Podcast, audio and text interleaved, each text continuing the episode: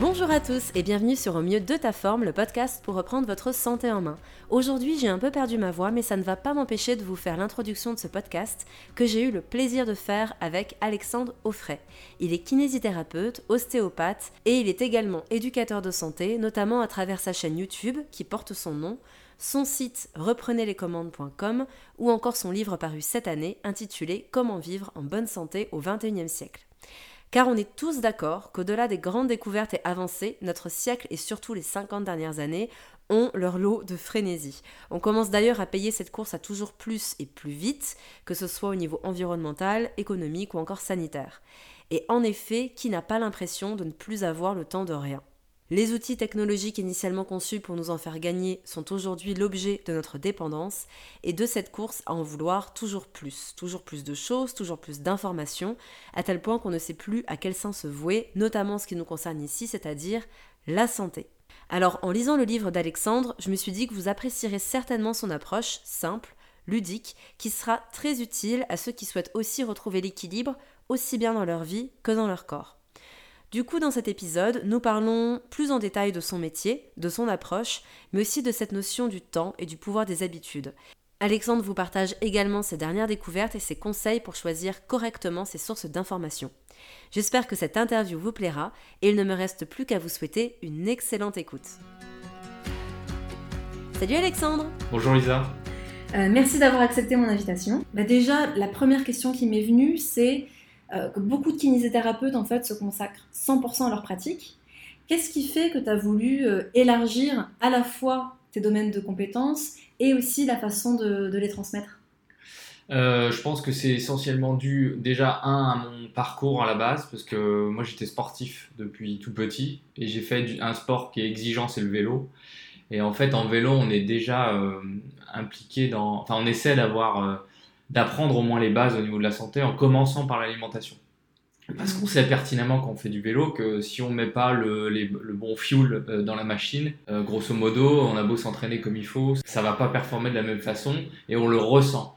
Donc déjà, j'ai appris à essayer d'aller glaner ces informations-là parce qu'on n'est pas toujours euh, bien conseillé, hein, au contraire, hein, c'est parfois difficile. Donc j'ai pris le parti relativement jeune d'aller chercher, de lire, d'apprendre, etc. Donc déjà, j'ai mis en place cette façon de, de, raisonner qui, quand je, il y avait des choses que je ne connaissais pas, je voulais euh, bah, les apprendre et y mhm. répondre. Donc j'allais chercher l'information.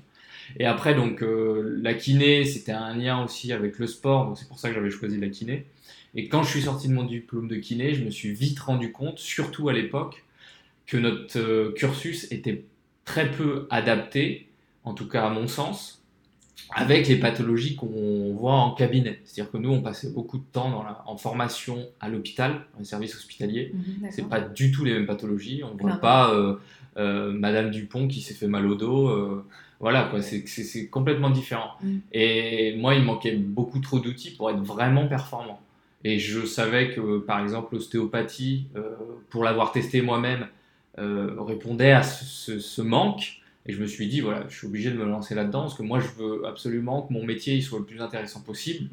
Et donc, du coup, je suis toujours dans cette démarche d'apprendre. Donc, bah, au fur et à mesure, on construit des infos, des infos, des infos. Et en fait, on sait jamais rien. Plus on apprend, plus on se dit qu'on sait rien parce qu'on a toujours encore plus à apprendre. Et c'est pour ça que je suis toujours dans ce, dans ce processus-là, en fait. Je me retrouve bien dans ce que tu dis. Oui, voilà, c'est ça. plus on apprend, moins on a l'impression d'en savoir. Il y a toujours cette quête d'aller apprendre plus, ce qui est passionnant aussi. Et Exactement. Ce qui fait qu'on aime ce qu'on fait, je pense. Euh, dans cette envie de transmettre aussi, parce que c'est pas tout le monde. Beaucoup, en fait, des fois, euh, aiment apprendre pour pratiquer, point barre.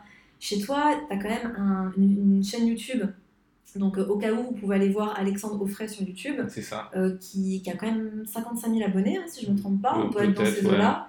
Et qui est très fourni. Il y a beaucoup de choses sur la santé globale, beaucoup bien sûr aussi en lien avec ta pratique, donc euh, tout ce qui est santé musculaire, osteo-articulaire.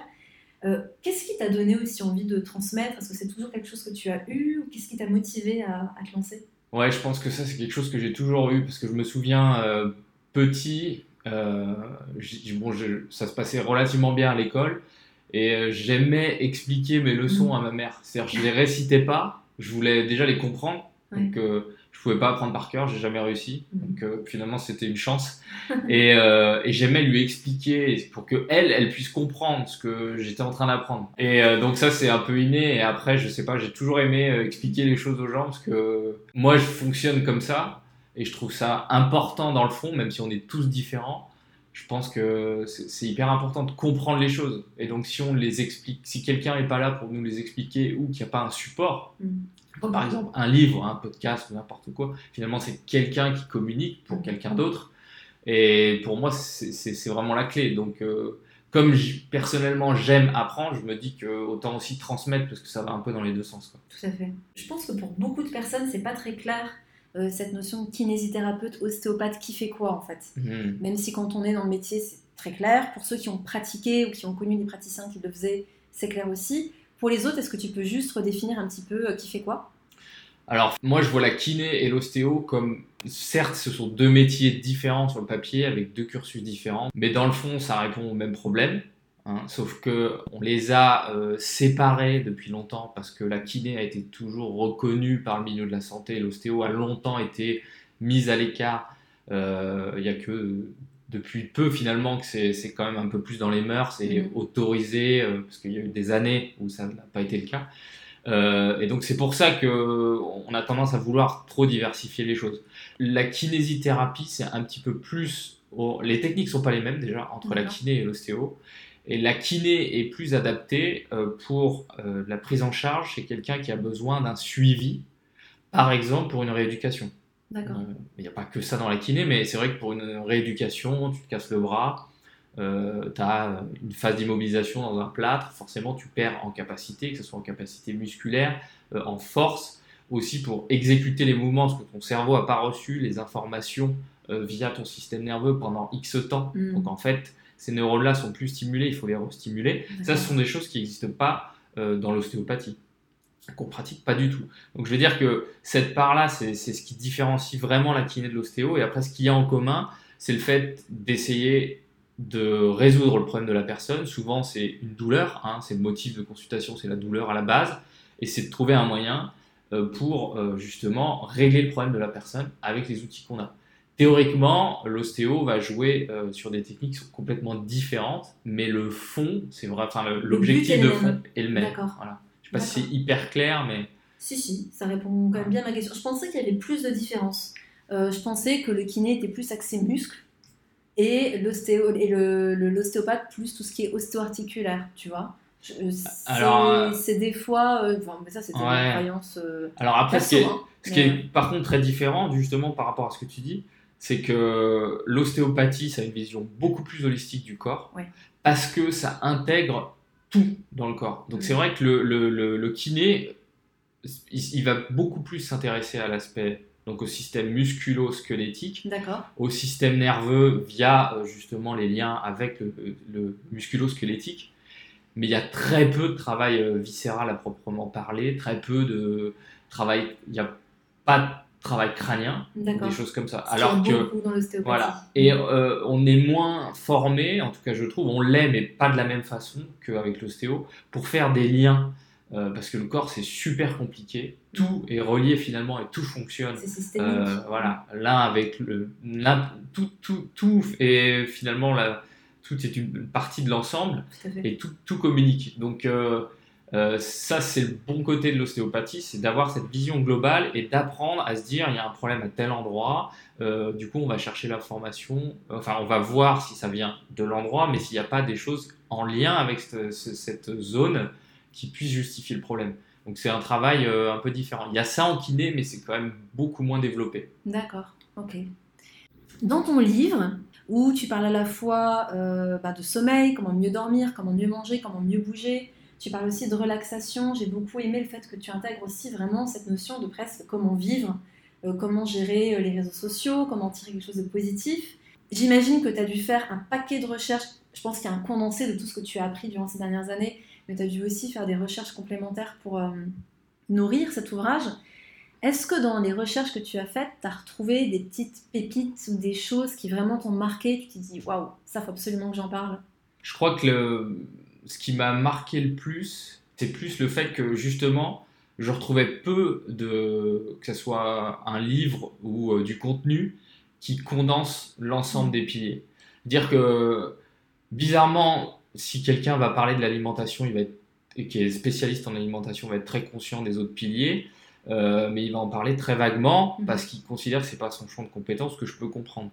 Euh, mais en fait, c'était facile de trouver des bouquins qui sont euh, très spécifiques dans un domaine et qui sont donc plus, qui vont plus loin et qui sont plus poussés, on va dire, dans ce domaine précis. Mhm. Mais je retrouvais pas de, je retrouvais pas finalement un ouvrage un peu plus simple, plus pour du grand public, mais aussi des professionnels de santé, mhm. pour vraiment donner des outils dans l'ensemble des piliers, mais des choses simples en fait. Ce qui m'a le plus euh, étonné, c'est de me rendre compte que si les gens voulaient chercher des infos, ils trouvaient jamais les infos simples. C'est ce que je me dis toujours, c'est que la vie en général, quels que soient nos objectifs ou, nos envies, etc., notre parcours, c'est jamais tout blanc, tout noir. C'est des nuances de gris. Et nous, on est, on est un peu dans un système, une société, on veut toujours les extrêmes, on est attiré par les extrêmes. Et moi, je me dis, bon, bah là, c'est ce que j'avais retrouvé effectivement dans la santé. Il n'y avait pas un truc euh, qui pouvait donner des outils, qui nuançait les choses, qui donnait des choses simples. Euh, ces choses-là, simples, pouvaient être retrouvées dans des études scientifiques et euh, dont les résultats avaient été objectivés. Donc ça, c'était intéressant. Clairement. Justement, si aujourd'hui tu es, en cabinet, tu dois très certainement être confronté à des personnes qui vraiment au niveau alimentaire n'ont peut-être aucune base. Mm. Quelle est justement, bah, suite à ces études-là, les, premières recommandations que tu leur dis, ok, commencez par là. C'est vraiment ça qu'il faut mettre en place. Bah, en fait, ce que j'essaie de faire, j'essaie de m'adapter plus. Parce que le gros souci aussi, c'est de changer ses habitudes. On est tous pareils, on est bourré d'habitude, on a la moitié de nos gestes, euh, faits et gestes de la vie de tous les jours qui sont faits par habitude, on n'y réfléchit pas, ça se fait tout seul, c'est ancré en nous. Mhm. Et c'est notre cerveau qui est comme ça parce que c'est des centaines de milliers d'années d'évolution qui ont construit euh, notre cerveau tel qu'il est. Et donc du coup, il faut déjà faut comprendre ça à la base. Donc ça, c'est ce que j'essaie de dire, surtout quand les gens euh, veulent éventuellement reprendre leur santé en main et quel que soit le domaine finalement, parce que tout est une question d'habitude. Et euh, il faut les conscientiser, tu veux dire. Voilà. il faut aussi leur, ce que j'essaie de faire euh, comprendre aux gens, c'est que les gens qui ont un mode de vie sain, mhm. un, ils l'ont pas forcément eu comme ça du jour au lendemain, c'est des choses qui se surajoutent au fur et à mesure, des habitudes qu'ils mettent tous en place. Et deux, c'est pas contraignant. Ils le font toute leur vie et ils adorent ça, quoi. C'est mhm. même mieux que de. Parce que tu te sens mieux, parce qu'il n'y a pas de contraintes. Il y a des contraintes si tu veux tout changer brutalement. Donc ça peut être nécessaire dans le cas où tu es dans une situation, euh, par exemple tu as une maladie qui est assez avancée ou autre, et là c'est vrai qu'il vaut mieux faire un shift assez rapide. Mm-hmm. Mais dans la plupart des situations, il faut prendre malgré tout son temps, ce qui est difficile à faire comprendre. Mm. Mais si on donne, donc si un patient, je sens qu'il a cette envie de... Je commence toujours par dire la vérité, c'est-à-dire que ce qu'on fait en cabinet, c'est très bien, mais ce qu'ils font chez eux, en dehors, c'est mille fois plus important. Et qu'ils vont pas venir me voir 50 000 ans. Euh, c'est pour ça aussi que j'essaie de les voir, euh, entre guillemets, le moins longtemps possible, mhm. pour les autonomiser au maximum. Et donc, j'ai commencé par leur donner une chose à faire euh, chez eux, à pratiquer. Donc, ça peut être un exercice. Parfois, mhm. c'est. Bon, j'essaie de rester dans mon champ de compétences, parce que c'est pas non plus facile, et puis c'est pas mon, mon rôle de, de, donner trop de choses, mais ça peut être un petit, un petit truc tout bête comme euh, voilà, s'hydrater, ne serait-ce qu'un litre et demi par jour, alors qu'il y en a qui, qui, font jamais ça, qui, juste une toute petite habitude pour qu'ils se rendent compte déjà qu'ils l'intègrent dans leur quotidien, donc une fois que c'est intégré, qu'on a mis cette habitude en place dans le quotidien, ça reste souvent. C'est ça. Parce qu'on se dit, ah ouais, finalement, euh, voilà, je fais ça le matin. Un élément déclencheur aussi, je pense, qui fait que avec quelque chose de simple, on montre qu'on peut changer une habitude. Et du coup, après, se dire Ah, tiens, j'ai pu changer ça, donc je peux changer d'autres choses. Et après, aller dans quelque chose de plus. Euh, peut-être de plus compliqué pour eux au départ. Peut-être au départ, c'était réfractaire à quelque chose, mais une fois qu'ils ont testé avec quelque chose de simple, ils peuvent passer à la vitesse supérieure. voilà, c'est ça. Et puis surtout, je trouve que les gens sont demandeurs, mais ils n'ont pas conscience du pouvoir qu'ils ont euh, de, de, faire changer les choses. Et ils ont dans la plupart des cas, sauf dans les maladies spécifiques et aiguës, on parle de choses classiques, là, pas de choses compliquées, on parle pas d'un cancer, de choses comme ça. Mm. Bien qu'il y ait un rôle dans l'hygiène de vie qui est très très important, mais euh, c'est qu'ils ont, ils ont peut-être même plus de pouvoir euh, dans l'évolution de leurs problèmes mm. que le thérapeute lui-même ou le médecin. Tout à fait. Il y a un truc que j'ai adoré dans ton ouvrage, c'est que, donc déjà, il y a cette vision holistique, tu parles vraiment de tous ces domaines. Comme tu le dis, tu en parles, donc déjà c'est très sourcé. Ça, j'ai trouvé génial. Il y a énormément d'études scientifiques pour chacun de tes chapitres. Donc, même pour les personnes les plus pragmatiques, les plus terre à terre, bah, elles vont trouver ce qui leur correspond vu que très souvent les personnes vont chercher à compliquer les choses ou en tout cas vont penser que ça ne marche que si c'est compliqué, à travers tes explications, les preuves scientifiques et la façon dont tu l'expliques, on se dit, bah en fait, il y a peut-être raison. Peut-être que plus c'est simple, euh, plus c'est réalisable, plus en fait je peux changer des choses. Et c'est vraiment ce qui ressortait beaucoup dans chacun des chapitres que tu traites en fait. Ouais, bah c'est cool parce que c'était vraiment mon objectif parce que je considère que les extrêmes c'est jamais une bonne solution. Clairement. Mm. Et malheureusement, je trouvais que c'est ce qui ressortait beaucoup pour, dans, dans la, la, la, quantité d'informations qu'on peut glaner. Et aussi parce que finalement les choses simples, on pense que tout le monde les connaît mais on ne sait pas trop les appliquer déjà. C'est ça. Et puis encore une fois, on se rend pas compte que c'est aussi efficace, c'est aussi puissant, voire euh, parfois même mieux que des trucs, souvent même mieux que des trucs bien plus compliqués. De toute façon, je me dis aussi toujours, et ça c'est valable pour n'importe qui, c'est que si c'est trop contraignant à mettre en place, ce qui est le cas de la plupart des solutions extrêmes, notamment les régimes, euh, les programmes de sport euh, pour les personnes qui n'en ont jamais fait ou peu, qui ont arrêté longtemps et d'un coup on leur demande des choses improbables, c'est pas possible sur du long terme. je veux dire, on est tous humains, on est tous vivants, on a besoin d'avoir une vie normale. Mm. Si c'est ultra contraignant, c'est impossible. Mm. On n'arrivera jamais, on va, il y a un moment, on va péter les plombs et on, va tout laisser tomber. Et en fait, c'est ce qui se passe actuellement, c'est que beaucoup de gens, bah, comme ils ont accès, ils ont accès à ce type d'informations relativement extrêmes, euh, ils les appliquent et ils voient que ça fonctionne pas. Et au bout d'un moment, ils sont dépités et ils se ferment. Exactement et ça leur fait parfois perdre euh, confiance en leur capacité à changer. Je pense qu'on a une vision euh, très similaire des choses. Et je dis souvent, quand je fais des lives sur Instagram ou en story ou peu importe, je dis souvent, commencez par ça. On est sur des conseils simples, mais quand réellement très peu de gens mettent en pratique. Alors que pour moi, c'est un peu comme la loi de Pareto, tu vois. C'est 20% d'efforts, 80% de résultats. Avec ces conseils simples, euh, le tout, c'est pas de les savoir, c'est de les mettre en pratique. Et il faut avant tout commencer par là, tu vois. Et peut-être que le message que j'ai vraiment envie de passer aujourd'hui avec toi, c'est vraiment ça, c'est de se dire, euh, on va voir les informations à droite à gauche, on va plus adhérer au discours d'une personne, certains vont préférer le discours de Lisa, certains vont préférer le discours d'Alexandre, peu importe. Mais de manière générale, j'ai vraiment envie d'inviter ben, nos auditeurs, vous qui, qui nous écoutez, de se dire, Commencez, si vous voulez faire une réforme alimentaire, aujourd'hui on est tous d'accord sur le fait que les trucs miracles ça ne marche pas. Prenez le temps nécessaire déjà pour intégrer des choses simples. Vraiment. Parce que, euh, que ce soit à travers mon e-book, que ce soit à travers ton livre et tes vidéos, je trouve que c'est vraiment ça qui ressortait et que c'est ça qui permet d'apporter 80% de résultats. Et les choses compliquées sont là pour les 20% restants. Mais faites pas les choses à l'envers. Faites les choses simples et vous verrez que, que vous allez avancer en fait. Bah, très bien sûr. ça, m'arrange que tu vois ça parce que c'est exactement ce que je, ce que je, je veux mettre en avant, mm. euh, quels que soient les supports que j'utilise d'ailleurs. Euh, et tant mieux, quoi. Tant mieux si c'est perçu de cette façon en tout cas.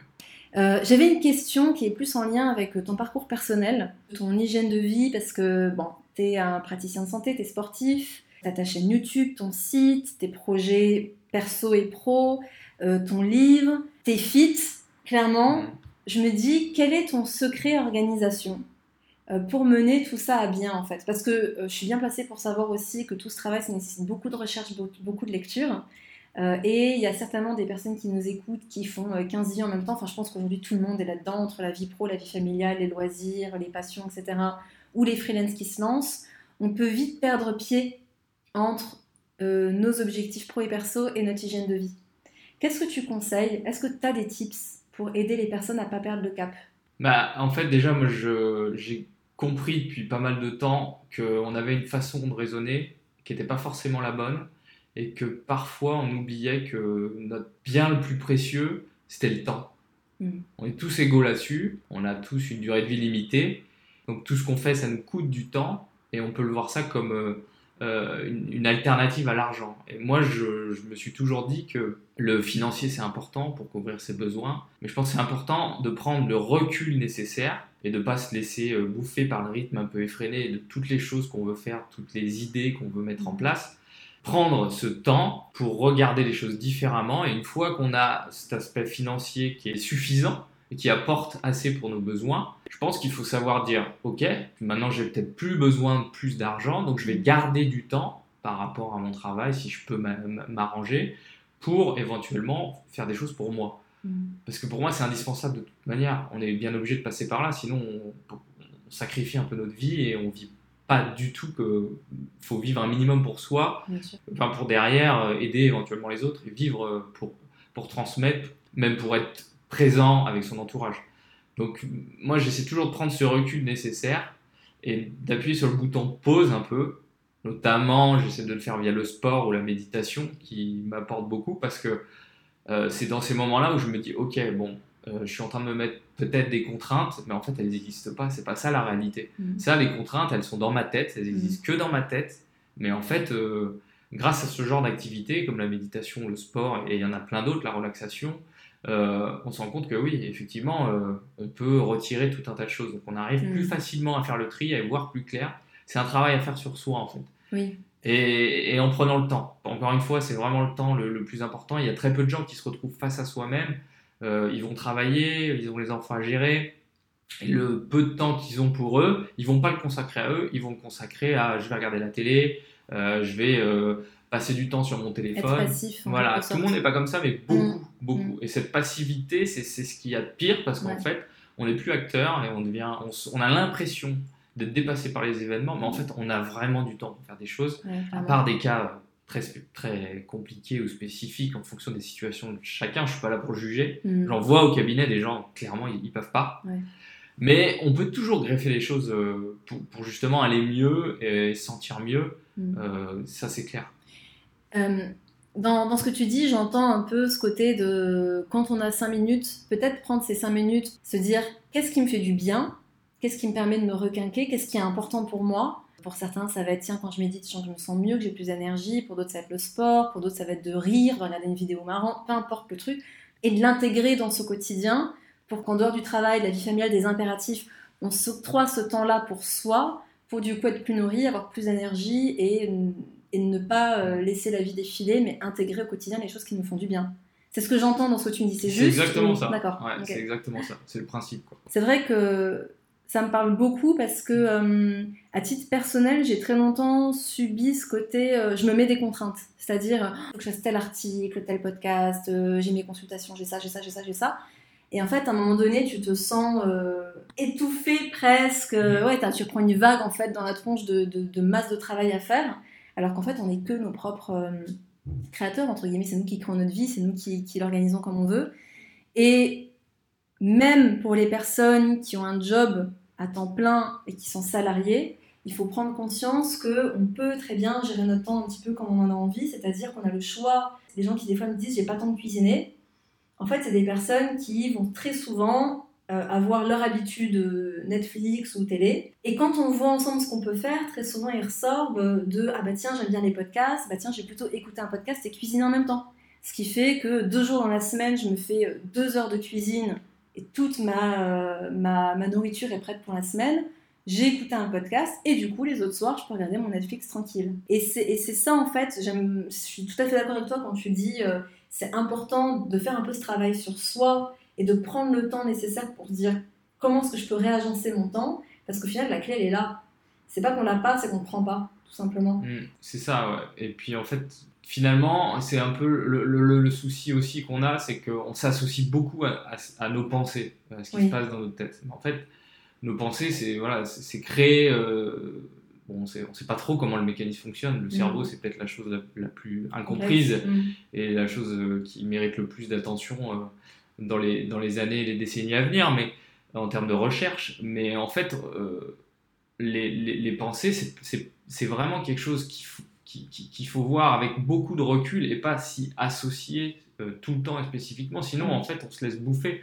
Parce que les, les pensées sont pas là pour nous faire du bien. Et quand on essaie de travailler, bon là, je, parle des choses un peu euh, différentes, mais quand on essaie de, travailler sur cet aspect un peu spirituel qui ne rime pas avec religion, euh, on se rend compte que, quelles que soient les personnes qui vont expliquer ça, il y a ce courant commun qui veut que le mal-être qu'on peut ressentir ou les contraintes qu'on peut se mettre en place, toutes les mauvaises choses qu'on peut avoir dans la vie, c'est parce qu'on est associé, identifié à nos pensées. Et le fait d'appuyer sur pause et de prendre ton exemple, de se dire voilà j'ai cinq minutes, j'écris les choses qui me, qui me font du bien, qui me font...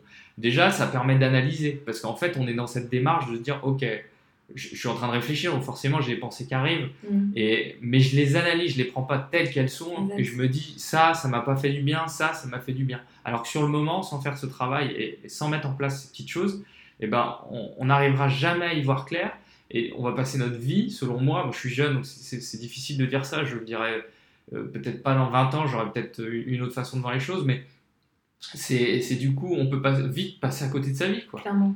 Euh, pour faire le, petit résumé, pour moi, c'est vraiment un, prendre le temps d'analyser dans quoi on passe du temps, voir qu'est-ce qui est chronophage dans notre vie, deux, qu'est-ce qui est important pour nous vraiment, et maintenant, dans mon planning, je m'octroie ce temps-là pour me nourrir et avoir plus d'énergie et me réaliser, etc. Enfin, je le vois vraiment comme ça. C'est ça, un bon exemple de ce que tu dis, c'est euh, l'utilisation des réseaux sociaux. Mm. Et euh, les réseaux sociaux, c'est souvent pointé du doigt. Euh, après, il y a des bons et des mauvais côtés, comme dans tout. Encore une fois, c'est pas tout noir, tout blanc. Euh, par contre, ce qui ressort quand on s'intéresse euh, à certaines études, je suis loin d'être un expert, j'ai quand même pris beaucoup de temps à essayer de comprendre un peu tout ça. Comme c'est récent, il n'y a pas énormément de recul non plus. Mm. mais en fait, le mot d'ordre, c'est faut pas subir. Donc si on utilise un réseau social et qu'on subit, il faut pas l'utiliser. Le gros souci de base, c'est que le business plan du réseau social pour se faire de l'argent, en fait, c'est de bouffer et de capter notre attention. Le, principe, c'est qu'on subisse. Exactement. Donc, si on n'arrive pas à sortir de ce système, je prends l'exemple de Facebook, si on est capable d'interagir que avec les gens qu'on connaît ou les gens qu'on veut rencontrer ou les gens avec qui on veut garder contact, mais qu'il y a un vrai lien et qu'on n'arrive pas à retirer le reste, c'est-à-dire subir le mur, les machins, éventuellement les, les demandes de gens qu'on ne connaît pas, on va se faire bouffer. Et là, on n'est plus dans euh, l'action, on n'est plus dans la maîtrise, on n'agit plus, on subit. Mhm. Donc là, c'est mauvais, forcément, il y aura des, répercussions et on va se sentir mal. Et ça va être pareil avec n'importe quel réseau social finalement. J'en parlais pas plus tard qu'hier en consultation, c'est vraiment... Euh, il y a une grande différence entre, si on reprend l'exemple des réseaux sociaux, prendre son téléphone, aller sur les réseaux sociaux par automatisme et se laisser embarquer par le flux d'informations, d'images, de, photos, et donc du coup de pensées qu'il peut y avoir en lien avec tout ça, qui des fois sont des pensées pas forcément positives parce qu'on va se comparer, euh, et forcément qui dit pensée négative dit émotion, donc on est dans un cercle vicieux en fait, c'est toujours relié, c'est ce qui explique le cercle vicieux d'ailleurs des comportements. Euh, là c'est plutôt l'idée de se dire, à un moment donné, de faire stop et de se dire est-ce que je vais subir ou est-ce que je choisis d'y aller? Et c'est différent. Il euh, y a un truc que j'aime bien conseiller aussi, c'est de se dire ok, je vais dessus, mais je me mets un chrono de 15 minutes. Parce qu'on sait que c'est chronophage.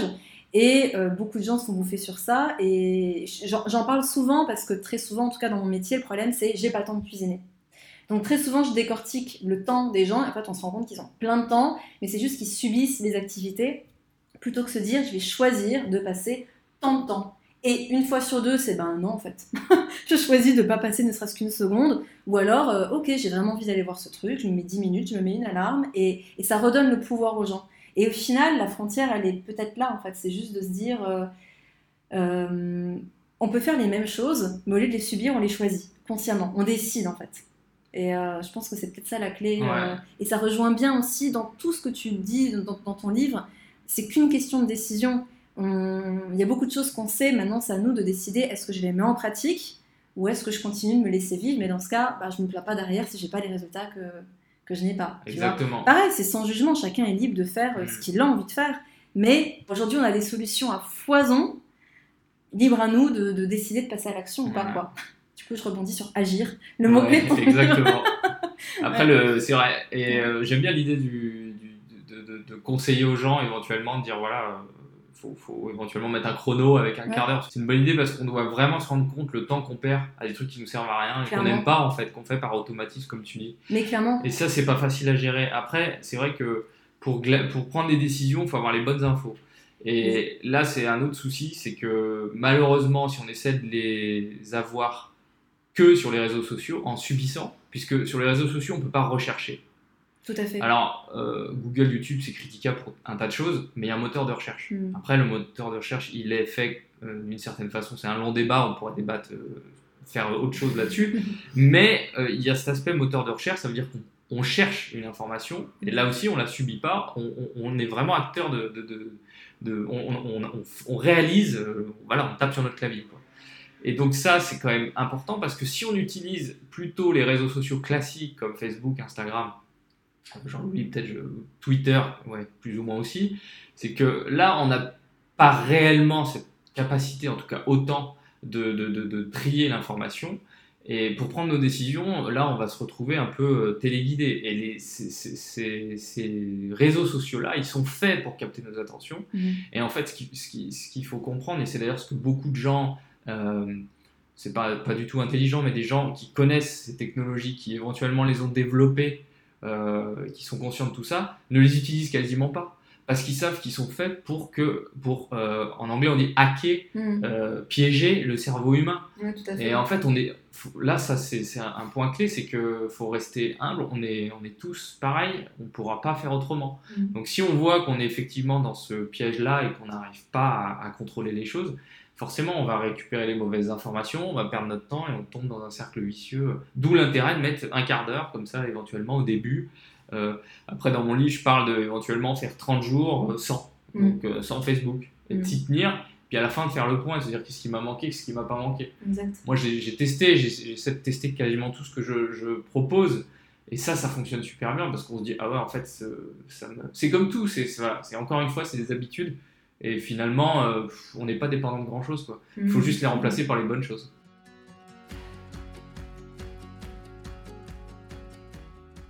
Est-ce que tu as un conseil à donner aux personnes qui cherchent des vraies infos? Parce que je donne souvent des conseils en live, etc. Mais ça m'intéresse de savoir, toi, ton opinion. Comment faire pour trouver la bonne info? Parce que, exemple, tu, vois, tu me disais, il n'y a pas de moteur de recherche sur Insta. Euh, du coup, c'est clair qu'il y a tout et n'importe quoi. Euh, je vais donner un exemple concret. On va trouver des fois des personnes qui vont vous dire le café c'est génial. Il y a ces cinq études qui me disent que c'est génial. Oui, il y a aussi cinq études il y a même 10 000 études qui vous disent que le café c'est génial et 10 000 qui vous disent que ça va pas, parce que c'est toujours une question de contexte. Le contexte d'expérience est hyper important. Sauf qu'on va avoir des personnes qui vont choisir des études qui nourrissent leur propre opinion. Maintenant, toi, personne lambda, tu connais pas le café, tu tombes sur ce poste, tu fais waouh, c'est génial. Est-ce que toi, tu as une astuce? Je dis pas que tu dois l'avoir, hein, mais je me questionne comment aider les personnes à mieux choisir les informations, du coup, pour être mieux informées et donc mieux décider derrière, mieux agir? Bah, c'est une question euh, d'actualité parce que j'ai vu récemment, je crois que c'est euh, euh, YouTube et Google qui ont, ils ont une chaîne hein, sur YouTube où justement ils expliquent la façon d'analyser les informations. Après, il me semble que c'est en anglais. Mm. Alors c'est un des problèmes qu'on a nous français, c'est que pour beaucoup, on maîtrise pas l'anglais mm. et du coup, pour aller vérifier les infos, c'est compliqué parce que souvent c'est des études en anglais. Du coup, un, apprenez l'anglais, les gars. Donc euh, c'est vrai que ça change la vie, mm. on va dire, parce que là, on peut se faire sa propre opinion.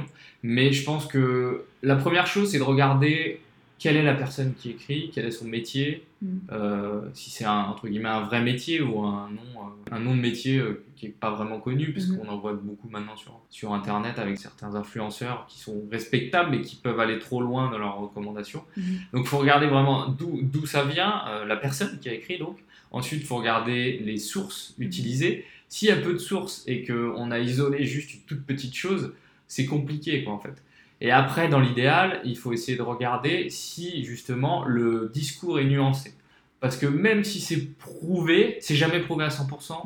Donc la personne ou l'expert, il va toujours nuancer ses propos et il va toujours utiliser éventuellement le conditionnel, voire même donner la version opposée et dire voilà, euh, actuellement pour, le café, il y a euh, tant d'études qui disent que c'est plutôt positif. Mhm. Donc on peut pas ne pas les prendre euh, considération. La personne qui n'est pas capable, comme c'est par exemple mon cas, d'analyser spécifiquement euh, la façon dont ont été faites ces études, voilà, je suis limité à ça. Et après, derrière, la personne doit citer aussi, par contre, il y a une multitude d'études, beaucoup plus par exemple, euh, qui euh, répertorient les méfaits du café. Donc il faut prendre en considération. Et je pense que c'est ça qui est important, c'est que la personne qui lit une information ou qui visionne une info, quel que soit le support, il faut qu'elle ressente cet aspect cet aspect un peu, euh, voilà, de donner, va tempérer avec les différentes options et c'est pas la solution miracle.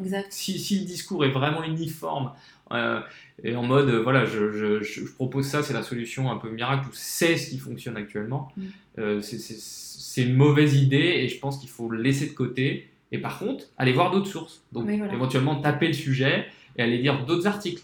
Et déjà, même en faisant les cinq premiers articles de la recherche Google, même en lisant entre les lignes, euh, souvent on va vite se rendre compte que voilà, il n'y a, y a, y a, pas la, même chose qui est retrouvée. Donc euh, il faut fouiner, mais ça, ça, ça, prend du temps, donc c'est pas évident. Donc le mieux à la limite, si on veut pas prendre de temps, c'est de faire confiance à quelqu'un euh, qui, soit, qui soit dans cette démarche-là, c'est-à-dire de, de, montrer l'aspect négatif ou positif des choses et, de savoir en discuter. Quand tu dis ça, il y a une citation que je me suis notée cet été que j'adore, qui est d'André Breton, un poète euh, du siècle dernier, donc désolé, ce n'est pas très récent, mais euh, il disait La plus grande faiblesse de la pensée contemporaine me paraît résider dans la surestimation extraordinaire du connu par rapport à ce qui reste à connaître. Et c'est tellement vrai. Et en fait, très souvent, je me dis, mais on manque tellement d'humilité par rapport à ben, tout le chemin qui reste à parcourir, en fait. Justement, des fois, dans des discours très... Et peu importe... Euh, que ce soit dans l'alimentation, les gens qui vont être pro, paléo, pro, cétogène, peu importe le truc, ils vont à fond dans leurs choses. Oui, un, ça a marché pour toi, qui est différent du reste du monde, et deux, on est aux prémices en fait de, des découvertes, des connaissances du fonctionnement de notre corps. Notre ADN, on a capté euh, quelques pourcents de à quoi sert notre ADN et qu'est-ce qu'il détient vraiment comme information. Le reste, on est encore un peu à l'ouest. Et, et, hum, et tu vois, dans, ce que tu dis, il y a vraiment ce côté-là où des fois, les discours peu tempérés sont selon moi euh, l'illustration même de, cette citation tu de Breton qui, qui dit vraiment ok, soyons un peu plus humbles par rapport à tout ce qu'on ne connaît pas et soyons un peu moins certains de tout ce qu'on connaît parce qu'en fin de compte, euh, ça se trouve dans un siècle, on dira tout l'inverse de ce qu'on nous dit aujourd'hui. Ou alors on se dira oui, il y a des raisons dans tout, mais par contre, on ne l'appliquait pas comme il faut. Donc euh, oui, je te rejoins à 4000% sur ça. C'est la tempérance est peut-être le signe de, du plus de sérieux, on va dire, et évite de s'enfermer dans des choses euh, drastiques ou qui nous amènent dans le mur.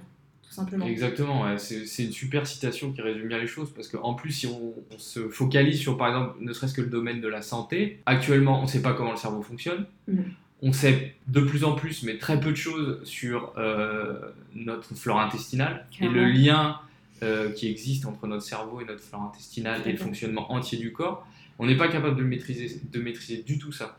Euh, j'ai un exemple qui est intéressant, c'est j'avais vu euh, récemment que, par exemple, lorsqu'on prend des antidépresseurs, donc les antidépresseurs, c'est souvent des, des, des, molécules qui vont inhiber une action au sein de notre cerveau, qui ciblent les synapses, par mhm. exemple, au niveau du cerveau, et qui vont donc changer pour une personne dépressive, un antidépresseur va changer légèrement la façon dont le cerveau fonctionne, et donc ça va avoir un impact sur le comportement. Sauf qu'ils se sont rendus compte que il y a certains euh, neurotransmetteurs qui peuvent être et qui sont synthétisés par euh, notre système digestif, par les microbes. Tout à fait. Donc en fait, euh, ils se sont rendus compte qu'ils ont beau donner le médicament, finalement, au bout d'un moment, ils retrouvaient quand même les molécules qui étaient censées plus être produites, par exemple, dans, dans, dans, le sang de la personne. Donc toutes ces choses-là, ça montre aussi que c'est logique de rester dans des, pour l'instant, des choses simples, des recommandations simples. Si c'est ça, c'est aussi un moyen de trier les infos. Et effectivement, je pense que, comme tu dis, c'est tout le temps, ça change tout le temps, c'est tout le temps en mouvement, et il y a de grandes chances que ça soit de plus en plus le cas euh, dans les années à venir, parce que ça, ça va avec le progrès et la science. C'est notamment, euh, pour moi, une des clés aussi qu'il faut avoir en tête quand on est sportif. Mm. C'est un, un, autre sujet, mais euh, où justement c'est un milieu où très vite les gens euh, vont dans l'extrême et vont chercher des choses compliquées. Je pense que toi tu dois le voir aussi, euh, ne serait-ce que dans l'alimentation mais dans l'ensemble, où ils vont chercher vraiment les choses.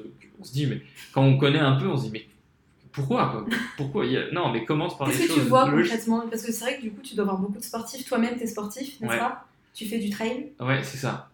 Est-ce qu'il y a, voilà, quelles sont peut-être des erreurs communes que tu vois chez les sportifs où tu dis attention les gars euh, Bah ouais, en fait, euh, comme, comme, pour beaucoup de choses, en fait, les gens euh, oublient que c'est la forme, la santé, la performance, quel que soit le truc, bah, c'est toujours holistique. Mhm. Donc en fait, eux, ils vont éventuellement s'intéresser à un truc. Par exemple, ils vont se donner un mal fou à s'entraîner et à mettre des contraintes terribles et ils vont faire complètement abstraction du reste en disant que ça compte pas.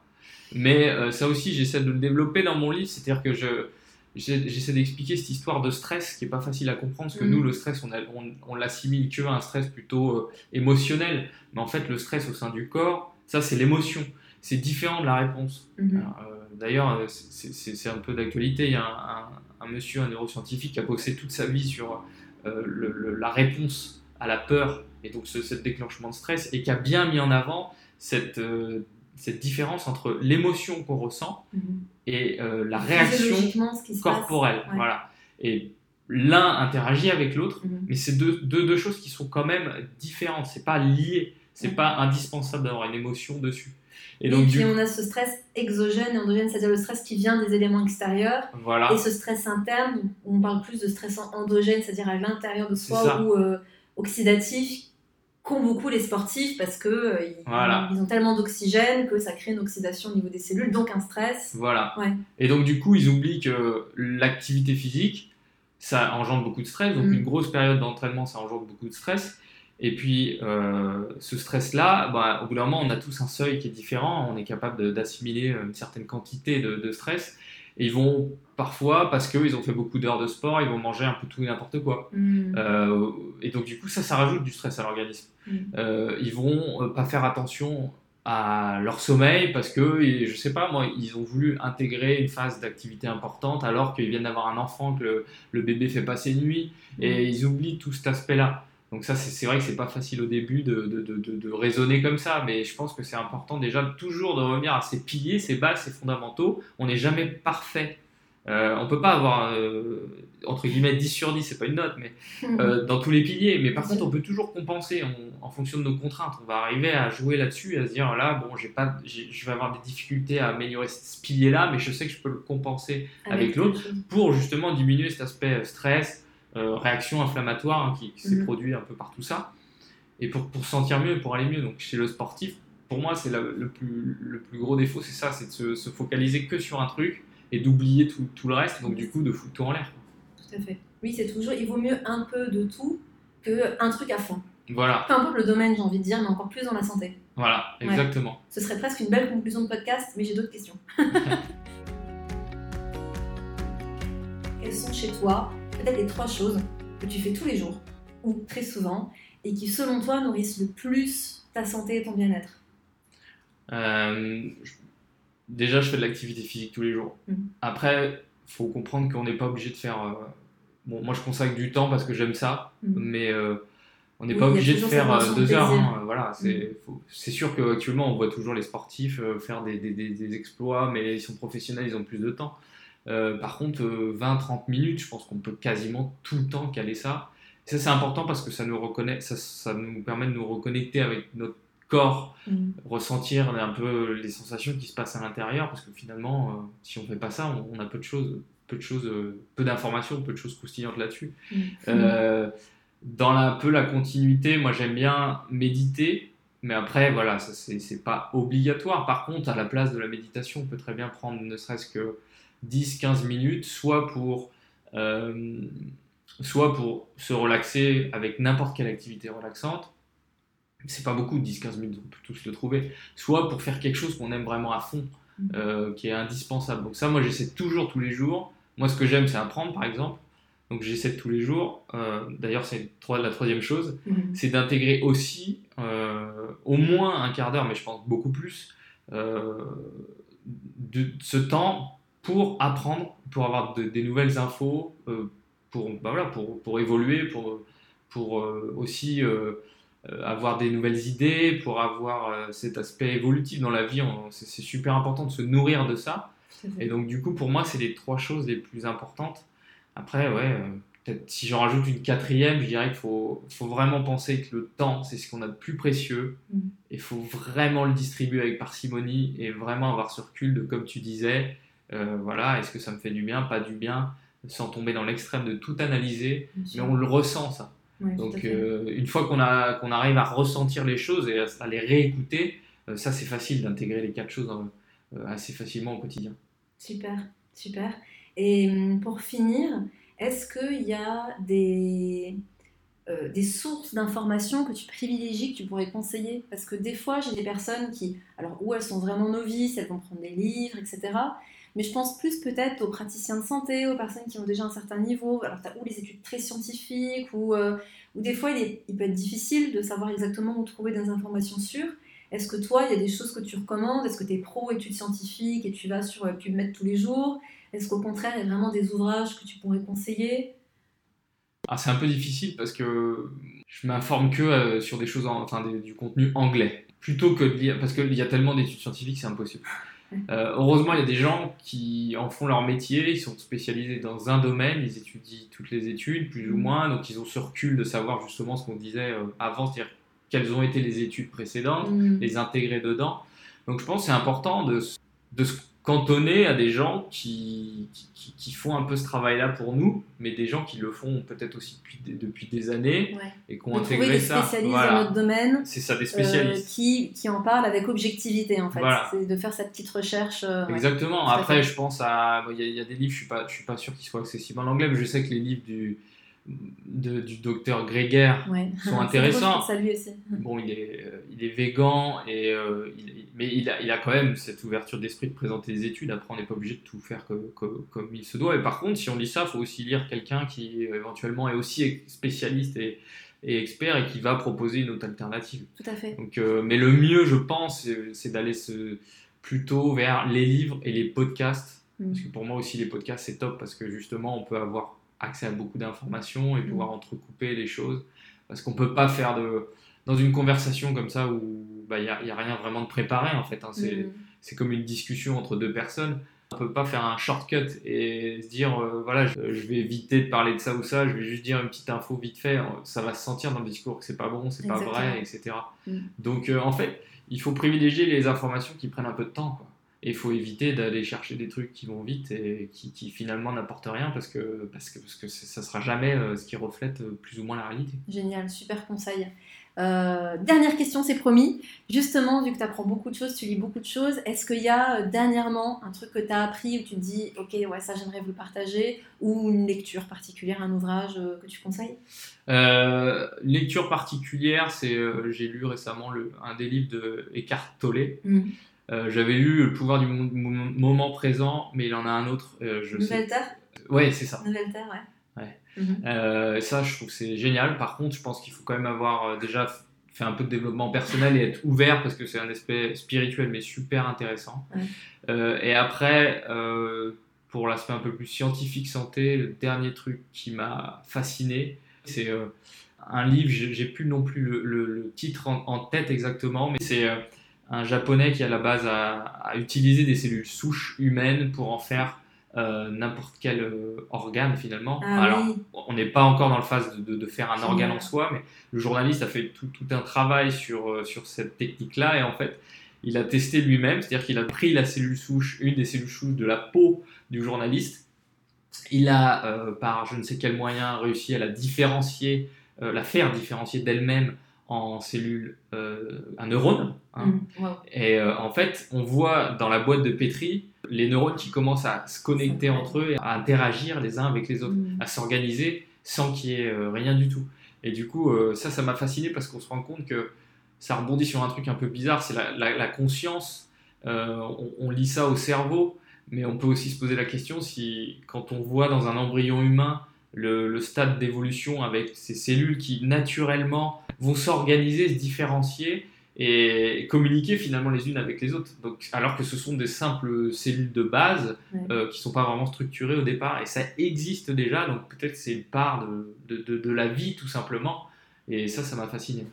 Ça me fait penser, quand tu dis ça, à une étude. La première qui me vient, c'est une étude des vers planaires. Si jamais je renvoie les personnes qui nous écoutent au podcast On est ce que l'on mange, où je parle d'une étude des vers planaires où on voit qu'on ne mange pas que de la matière, on mange aussi une mémoire. Donc il y a cette notion de conscience. Et euh, durant les mêmes années, cette année 50 ou 60, je ne saurais plus vous dire exactement, il y a une étude qui a été faite aussi sur des vers où on leur coupait la tête et où a priori c'est là qu'il y avait toute la mémoire, c'est-à-dire la conscience de euh, le, cerveau qui va ordonner à telle cellule de faire telle et telle chose. Sauf qu'on s'est rendu compte que la tête repoussait parfaitement bien alors qu'on leur avait enlevé leur tête. Et ça prouvait bien qu'il y avait cette connaissance au niveau de l'ADN et de la cellule qui permettait en fait d'avoir euh, tout ce qu'elle a besoin de savoir. Elle est complètement autonome en fait. Ce qui fait que dans chaque cellule, il y aurait cet ADN bien sûr qui porte euh, toute notre bibliothèque, tout ce qu'on a à savoir. Et euh, avec son cerveau, entre guillemets, elle est autonome pour devenir une cellule hépatique, une cellule intestinale, une cellule de la peau, un neurone. Et c'est vrai que c'est magique quand on y pense. Ouais, c'est hallucinant. C'est vraiment magique. Et ça me fait vraiment le lien entre ces études qui ont été faites il y a assez longtemps, mais qui en l'occurrence étaient sur des vers. Donc, oui, voilà. forcément, il y avait un recul, on se disait, oula, attention. Et là, on, on teste sur des cellules humaines, donc c'est. Euh, ouais, c'est hallucinant. Ça confirme bien la chose. Et du coup, ça ouvre plein de questions éthiques, puisque. clairement. Comment, en fait, ça va tellement vite qu'ils n'ont même pas les, les, la réglementation pour euh, savoir s'ils ont le droit de faire telle ou telle chose. C'est assez fascinant. En ce moment, il y a beaucoup de choses comme ça. S'intéresser aux neurosciences et à ce qui se passe en ce moment euh, et les nouvelles découvertes, c'est juste génial parce que justement, c'est aussi une part du travail de développement personnel parce que mhm. c'est un petit peu mieux comprendre comment le cerveau euh, fonctionne en soi, mhm. ça peut nous déculpabiliser ou nous faire voir les choses avec plus de recul parce qu'on se dit ah oui mais ça c'est normal. En fait euh, tout, tout, entre guillemets tout le monde est comme ça. C'est parce qu'on est voilà on est fait comme ça. Le cortex réagit de cette façon et, et c'est top c'est top. Ouais. Bah écoute Alexandre, merci infiniment pour tous tes partages. Euh, si on veut retrouver ton contenu, donc je le rappelle, il y a euh, ton site euh, reprenezlescommandes.com, ta chaîne YouTube qui a ton nom, donc Alexandre Offray, ton livre Comment vivre en bonne santé au 21e siècle, et si jamais c'est écrit en gros Agir, comme ça vous êtes sûr que vous le retrouvez facilement. Est-ce que j'ai oublié quelque chose? Non. J'ai dit. Voilà, c'est là qu'on peut te trouver. Si jamais on veut te contacter, il y a ton mail sur ton site internet. C'est ça, c'est plus simple parce que j'ai un compte Facebook et Instagram, mais j'y vais presque jamais et je réponds pas, donc euh, c'est pas la peine d'utiliser ce, support. voilà, c'est plus simple. Super, bah merci encore mille fois. Bah merci à toi. Et puis euh, plein de bonnes continuations dans tes projets. Merci toi aussi. Et voilà, j'espère que cet épisode vous a plu. Je vous mets en descriptif du podcast, bien sûr, tous les liens pour retrouver les activités et le livre d'Alexandre. Pour rappel, n'hésitez pas à noter ou partager mon podcast, vous savez que c'est la meilleure façon de m'aider.